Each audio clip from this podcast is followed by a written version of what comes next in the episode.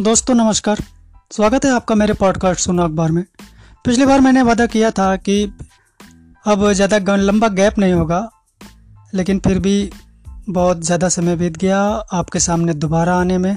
चलिए, आज मैं हाजिर हूँ आपके साथ और आज के मेरे पॉडकास्ट में है जो कि समर्पित है दिलीप कुमार साहब को, जो कि उन्हीं के द्वारा लिखा गया एक लेख का सारांश है, जो कि शम्मा पत्रिका के जून उन्नीस के अंक से लिया गया है और कुछ हिस्सा ब्लूम्सबरी में प्रकाशित यासिर अब्बासी की किताब ये इन दिनों की बात से लिया गया है, जिसमें दिलीप साहब लिखते हैं, जब भी मैं अपने जीवन पर नज़र डालने या उसका विश्लेषण करने की कोशिश की है मैंने, तब मुझे ये जानकर हैरानी हुई है कि मेरी शख्सियत के कई पहलू हैं, जो अब तक मेरे लिए अनजान थे।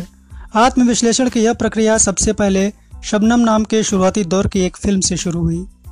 यह वो समय था जब मैं चौराहे पर खड़ा था और सोच रहा था कि क्या मैं कभी ट्रेजिडी किंग की उपाधि को छोड़ पाऊँगा, जो मेरे साथ अटूट रूप से जुड़ गई थी। हमारी विडंबना है कि लोग ट्रेजिडी की तुलना भावुकता से करते हैं।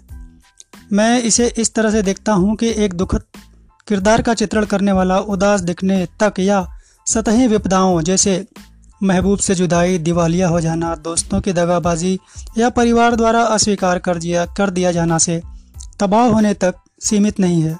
त्रासदी से जो मेरा मतलब है, वह ग्रीक और शेक्सपियर की त्रासदियों के करीब है। मेरा मानना है कि वास्तविक त्रासदी एक तरह की उदासी की ओर ले जाती है, जो किसी आदमी की रूह में समा जाती है, जिससे आदमी भीड़ में अकेला हो जाता है।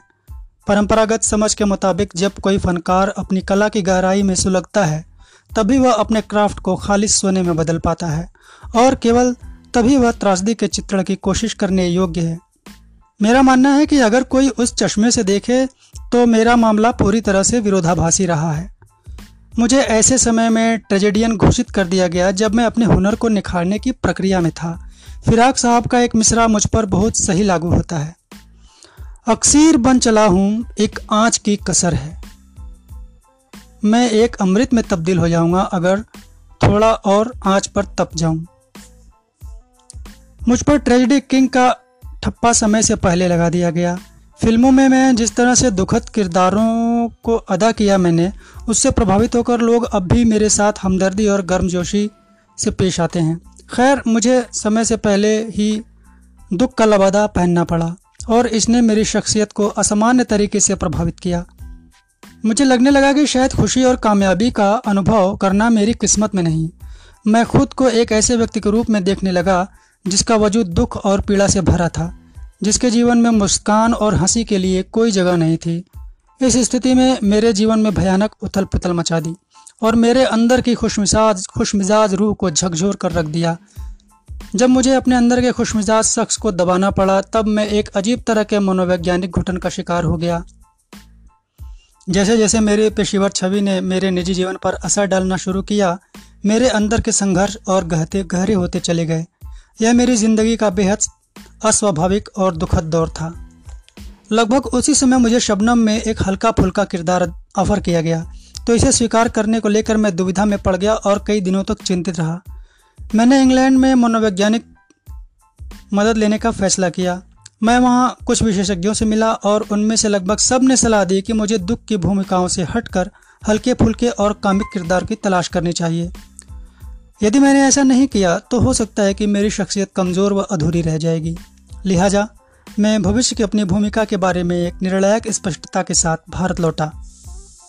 जब मुझे S, M, S S, Naidu की आज़ाद ऑफ़र की गई तो मैंने तुरंत इसे लपक लिया। वह मेरे जीवन का एक कलाकार के रूप में मेरे विकास का अहम मोड़ था। यह वह समय था, जब मेरी शख्सियत के बिखरे टुकड़े फिर से इकट्ठे हुए। एक नई राह तैयार करना किसी भी तरह से आसान नहीं था। और मुझे बौद्धिक तथा काल्पनिक उलझनों से दो चार होना पड़ा। यह पहचान का बदलाव मेरे लिए एक मुश्किल सफ़र था।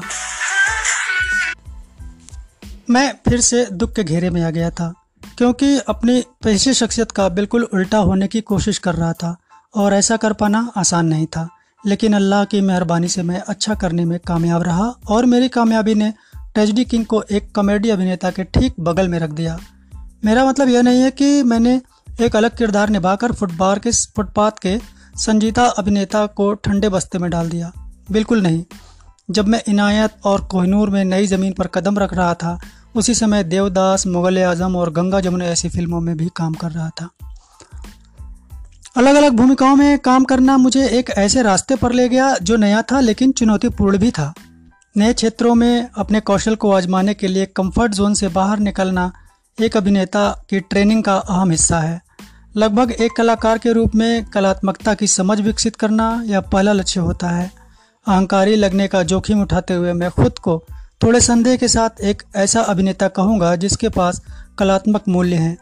मैंने पूरी विनम्रता के साथ संदेह शब्द का इस्तेमाल किया है, वरना कौन अधिकार के साथ यह दावा करता है कि आंसुओं की कुछ बूंदों में दूसरों की तुलना से अधिक संजीदगी होती है हँसी में हास्य और शरारत की माप को दिखा सकता है। एक कलाकार के जीवन में आँसू और हँसी। दो ऐसी खासियतें हैं जिनके संबंध में सभी मान्यताएँ बेमानी हो जाती हैं।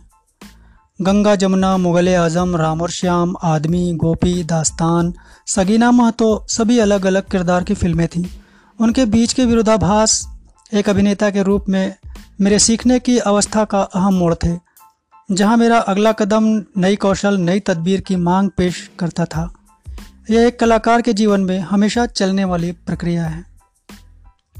तो दिलीप साहब के ये थे अल्फाज अपने बारे में, जो कि शमा किताब से ली गई है। चलिए आगे बढ़ते हैं इन्हीं के बारे में, दिलीप साहब के बारे में ही आज बात करेंगे। जिसको लिया गया है वेब पोर्टल क्विंट से। शुरू करता हूँ। एक वक्त था जब दिलीप कुमार, देवानंद और बाल ठाकरे की तिकड़ी अपनी दोस्ती के लिए जानी जाती थी। तब दिलीप साहब बाल ठाकरे के घर रुकते थे और खूब गपबाजी होती थी। लेकिन दोनों को रिश्ते तब तल्ख हो गए जब पाकिस्तान सरकार ने उन्नीस सौ अट्ठानबे में दिलीप कुमार को पाकिस्तान के सर्वोच्च नागरिक सम्मान निशान इम्तियाज़ से नवाजा। उन दिनों बाल ठाकरे की शिवसेना महाराष्ट्र का अंग थी। महाराष्ट्र सरकार का अंग थी। शिवसेना ने इसे लेकर आपत्ति जताई और कारगिल युद्ध के दौरान उन पर अवार्ड वापसी का दबाव बनाते हुए उनकी देशभक्ति पर सवाल भी उठाना शुरू किया। हालाँकि तब प्रधानमंत्री अटल बिहारी वाजपेयी दिलीप कुमार के साथ देते हुए उन्होंने कहा, चाहे वह अवार्ड वापस करें या ना करें, उनकी देशभक्ति पर संदेह नहीं किया जा सकता। और सब जानते हैं, अटल बिहारी वाजपेयी के साथ ही दिलीप साहब ने उस समय नवाज़ शरीफ से बात की थी और कहा था कि, मियाँ, आप दोस्ती की बात करते हैं और इधर सरहद पर हमला करते हैं। चलिए खैर इसके करीब तेरह साल बाद 29 जून 2009 को जब दिलीप कुमार साहब सेहत खराब होने पर लीलावती अस्पताल के उसी बेड और उसी डॉक्टर की निगरानी में भर्ती हुए, जहाँ कुछ दिन पहले बाल ठाकरे भर्ती हुए थे, तब ठाकरे ने अस्पताल आकर उनका हाल समाचार लिया था।